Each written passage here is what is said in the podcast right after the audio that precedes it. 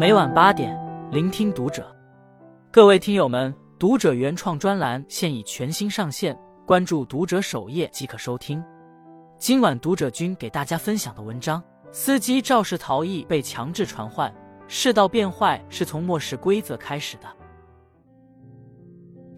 前段时间，石家庄撞车不承认肇事司机拒不配合被强制传唤的新闻在网上引起热议。石家庄一停车场。一银行员工倒车时撞到停在其后的车后，驾车逃逸。事后，交警找到肇事者并出示监控录像，但该司机拒不配合，还扬言拿证据来呀！我不配合，你们能怎么着啊？警察最后将其强制传唤，从家中带走。他公职的银行也对他做出了停职的处罚。虽然只是一件小事儿，但却因为对规则的轻蔑和傲慢，闹到不可收拾的地步。即便是光鲜亮丽的职业，也掩饰不了蛮不讲理的素质。配合调查呀，是每个公民应尽的义务；撞车赔偿也是法律和道德约定俗成的规则。这些试图挑战规则的人，他也要承担为此带来的一切苦果。孟子曰：“不以规矩，不能成方圆。”尊重规则是一个人最高级的教养。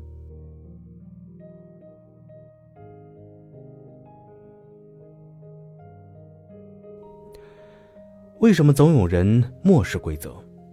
商场内有人吸烟，被工作人员劝阻后，气急败坏地骂别人多管闲事儿。小区内未拴绳的狗吓到了孩子，保护孩子驱赶狗的妈妈反遭主人拳打脚踢。封闭的高架，横穿马路的男子被撞，却要求正常行驶的车辆人道主义赔偿。我们总能在生活中遇到这样的人，规则就在那里。但是为什么有的人就是要漠视它呢？知乎上有个关于为什么总有人漠视规则的话题，其中啊有一个高赞回答是这样说的：“为了一己私欲。”深以为然。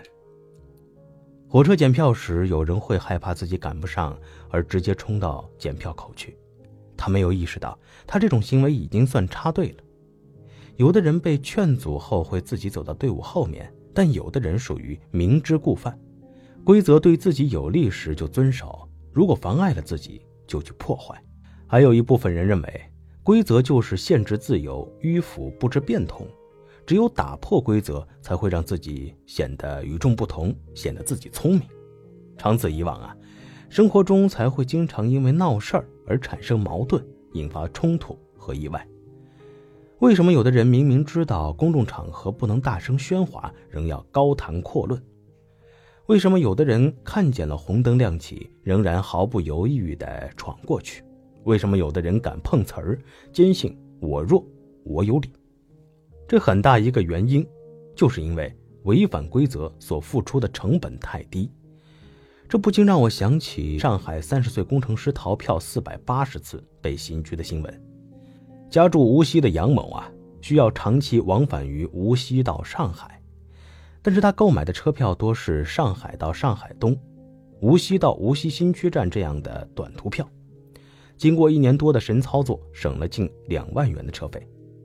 就是这样一个受过高等教育、有着体面工作的人，依然为了那一点小便宜而弃法律规则于不顾，省下了钱，却丢掉了人品和素质。在他成功逃票的四百八十次里，没有受到惩罚，反而尝到了蝇头小利的甜头，才有了第四百八十一次的故技重施。可他忘记了有一句话叫做“天网恢恢，疏而不漏”。逃票、插队这样的行为屡禁不止，就是因为在每一次侥幸成功的背后，没有付出太高的代价，反而还能为自己获利，所以啊。才会有那么多人在破坏规则这条路上前赴后继，而世道变坏，就是从这些不起眼的行为开始的。漠视规则的人是游荡在人间的刽子手。西安一私家车司机酒驾，为躲避检查，突然掉头逆行撞上正常行驶的出租车，导致出租车司机和女乘客不幸遇难。这条新闻让很多人气愤不已。视频里被撞得面目全非的出租车和出租车司机年幼儿子的那句“我没有爸爸了”，深深地刺痛着屏幕前的每一个人。我们没有办法体会年幼的孩子失去父亲、年迈的父母失去孩子后的那种痛苦，但是我们能确定的是，明明自己喝醉了酒，却依然选择手握方向盘的司机，余生都将背负这份罪孽，不得安生。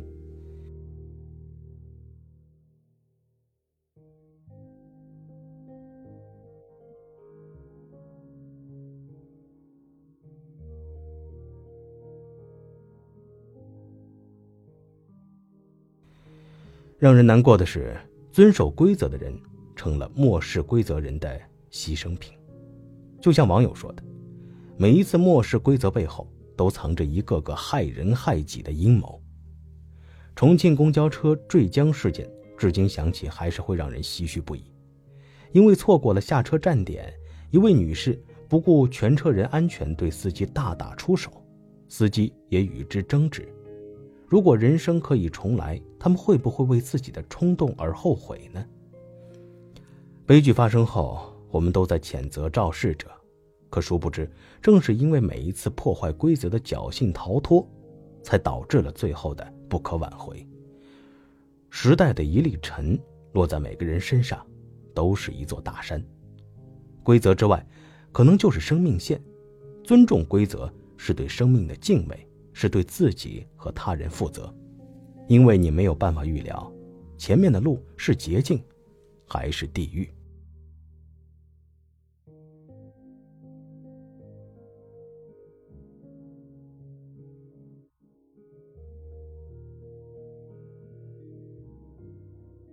遵守规则是为了保护自己。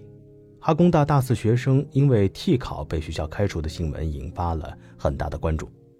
事件中的两个学生，其中一个已经获得年薪三十万的工作，在最后一场毕业考试中，他们不想复习，于是就想到了找同学替考这样的馊主意，结果最后断送了彼此大好前途。哈工大这样的名校是多少孩子梦寐以求的，这样优秀的平台和起点，还是阻止不了有些人不劳而获的小心思。你以为只是一场寻常不过的考试作弊，但是。你输掉的就是一个本该灿烂的人生。小说《长夜难明》中有这样一句话：“人们已经想不起来第一次闯红灯的时间了，有了第一次，就会有第二次、第三次。违反规则就像家暴，只有零次和无数次。你觉得偶尔不遵守一次没什么大不了的，可是有句话叫‘勿以善小而不为，勿以恶小’。”而为之，尊重规则，守住规则这条底线，不可预料的意外才会远离你，你的利益才会得到应有的保障。电视剧《少帅》里有这样一段让人印象深刻：张作霖的三姨太有个弟弟叫戴宪生，沾上了鸦片，为此欠了鸦片店老板很大一笔钱，被老板催债后怒气难消的戴宪生。把一条街上的路灯全给崩了。知道这事儿的张作霖，将其直接拉出去，当着众人给枪毙了。法大于亲，理大于情，破坏了规则就该受到惩罚。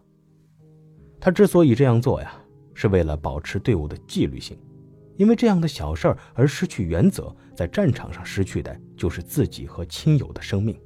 道德经里说：“不知常，妄作。”生活中处处都有规则，如果你不懂得规则，任意妄为，最后的结果就会很凶险。保护自己不受伤害，最好的方法就是遵守规则。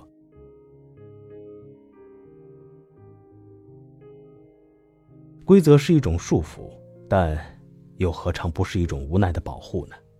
每个人都是规则的参与者，也是他的守护者。归根结底，守护规则就是守护我们大家共同的利益。就像有人说，在规则被漠视和践踏的社会里，每个人都是纵容的帮凶，也都会是受害者。保护自己和他人最好的方式就是遵守规则。关注读者，感恩遇见。